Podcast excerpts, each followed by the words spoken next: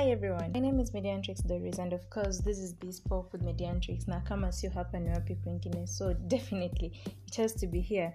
Um, as we all know, today is on the 23rd of June 2022, and it's exactly 3:50 a.m. and uh, your girl could not sleep, so she had to work on to work on something, and it was in line with her thoughts on maybe the happenings in her life and probably happenings in her friends' lives and what she's been able to read in the media or watch in the media that has inspired or influenced her to write this small um, I wouldn't try to call it a piece or article, so let me just say to write this small discussion of hers on matters related to reproductive health. And um, she decided, or I decided, or rather, we decided that is me, myself, and I we decided to title it Reaching Out.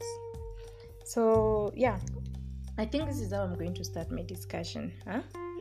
We have different categories or sets of people when it comes to matters related to rape, or rather, related to reproductive health. But allow me today to focus on matters related to rape. I don't know why, but I have this particular liking to such issues. Um, each time I hear of rape, it kind of attracts my attention, my time, resource, and it's something I always look forward to. Like, I always look forward to ensuring that uh, women, not only girls, uh, not only ladies, women, or in general, the females, are able to live in an environment that they are not just proud of being women or females, but they are also assured of their security sexual wise. So, um, with this in crystal layout, I find it fit to focus my discussion, or rather my arguments, on the two particular types of people that exist in this matter. That is, the ones with an obnoxious mindset majority of you prefer calling them the narcissistic mindsets and these with the sane mindsets.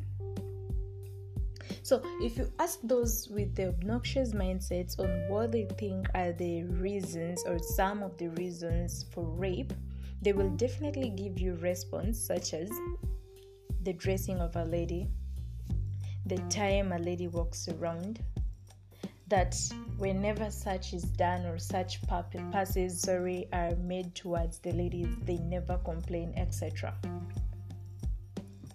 well i don't know who needs to hear this but i believe you all need to. Unfortunately one in every seven Saudi women have experienced rape in their lifetime, according to the UN reports. Now, Saudi is the seat of Islam, right? Saudi women are always modestly dressed. Hmm? So I believe it's more than right if I say we rule out dressing as a key factor towards influencing rape. To everyone with obnoxious mindset, maybe if I don't become a dictator and decide to have this democratically uh, analyzed, um, so, to everyone with the obnoxious mindset, this is a chance I'm giving to you. Those that believe that um, girls, ladies, women, or generally females are often raped because of their not being modestly dressed, as they put it. What then do you think is the best justification for the Saudi rape cases? Definitely. I know you don't have an answer. Neither do I. Because if we are to look at it on the mindset or on the angle or on the perception that modestly dressed females cannot be raped, then these are modestly dressed. Why do you think they have cases of seven? I mean, one out of seven or seven out of I don't know how many people being raped? It's a tricky one, I know, right? So, another question. You don't have a justification for it because it's evident. There is no justification for it. But if you feel like there is a justification to it or for it, what is it then? Let it out. Let us all know about it. And maybe, just maybe, we will try and understand your arguments. So I repeat, we rule out the issue of dressing because at the end of the day, however I decide to dress is out of my own comfort. I put on what I feel comfortable in. Something that I know I look good in it, not something that will attract a man into harassing me sexually. So let me now talk of the sane minds. Minds that understand clearly that nothing justifies rape. Um, a woman's dressing or the time she moves about should not or should never give a man the right to rape her. Sexual intercourse should be consensual, not coerced. This is because for me to consent into having sex with anyone, it means I'm prepared, not just physically ready for it, but also psychologically. So, after us having our sex, I'm not going to be damaged in any way because I consented to it. I was psychologically ready for it, meaning I'm not going to be depressed over it. No. And then another thing um, that's great with consensual sex is that after sex, you guys have the chance to discuss how it was. You discuss um, how was it? What did I do wrong? What do you want me to do next time? What should I not do again? You see, so, um, nothing justifies taking advantage of any human, be it a man or a woman. But one problem I have is that um, most victims are often more than scared to take legal actions against the so called perpetrators, or should I call them what they really are, instead of just romancing words rapists. Basically, all we know is that the rapists are severely punished by the court of law, but the one big question what about the victims? They languish in depression, fear, post trauma, both societal and self stigma that is not even their fault or, say, their preference. There is and will never be I mean, there will never be morality in rape. No one is expected to go about defending a crime, for it could happen to anyone. Now, not necessarily on rape, but any crime. You're not supposed to go about defending it because you're not only defending it, but you're also encouraging it.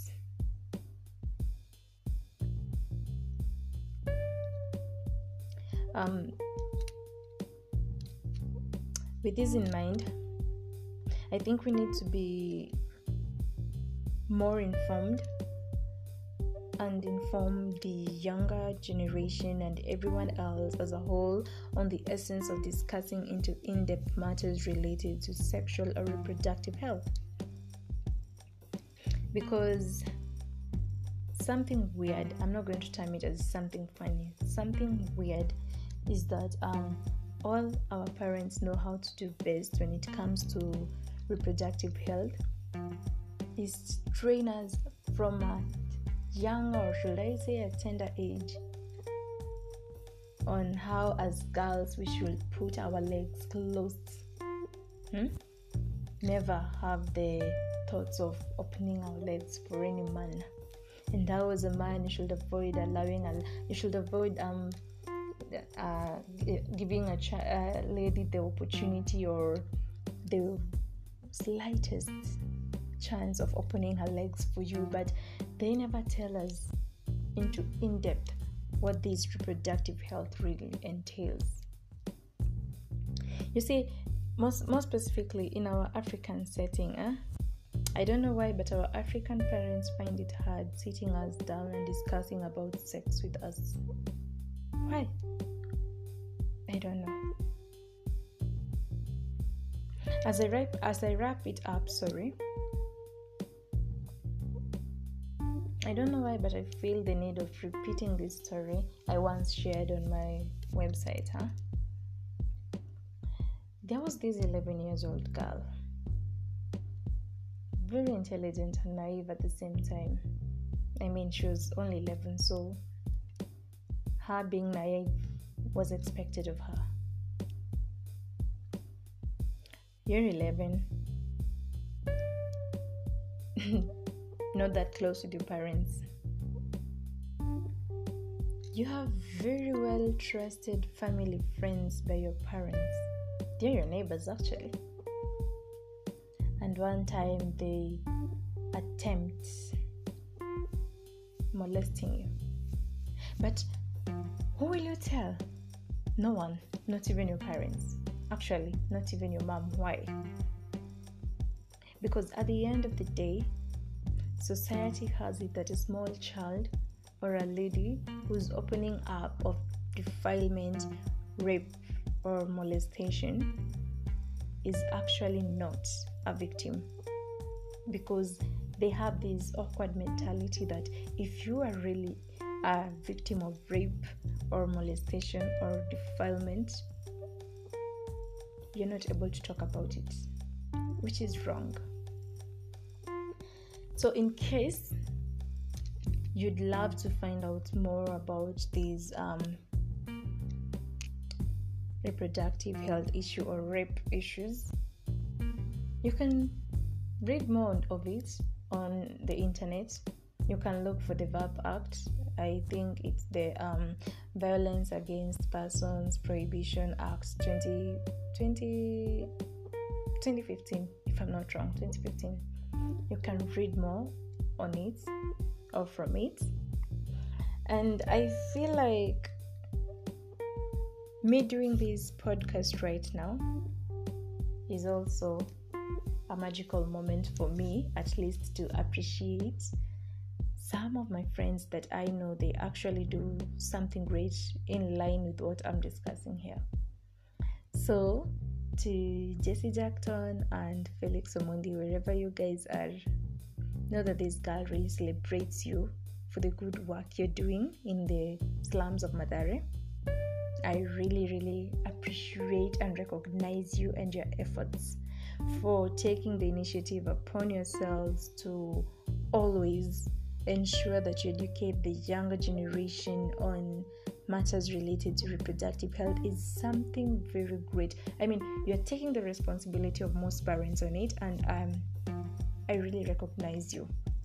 I recognize you for that because you're not just teaching you're not just teaching them about reproductive health but at the same time i'd say you're killing two birds with one stone yes you're instilling knowledge on reproductive health in their minds at the same time you're trying to teach them to be responsible um, people when it comes to matters regarding their sexuality. So i've taken the opportunity to applaud you for that to congratulate you for the great work to tell you that i recognize you for the good work you're doing. And if i recognize you think about it how many people out here recognize you? Not just for who you are, but for the good work you're doing. So, yeah, you need to know more about sexual or reproductive health. They have their own platforms. You can find them on the platforms. There are other people, other organizations doing the same. Um, they're there. And before I forget, this this might end up being a you know a conflict in a way, not literally, but I have to also recognize this one person, my friend Kolabumi Adeko. This guy is a writer. he's a poet, and he has been all over talking about reproductive health.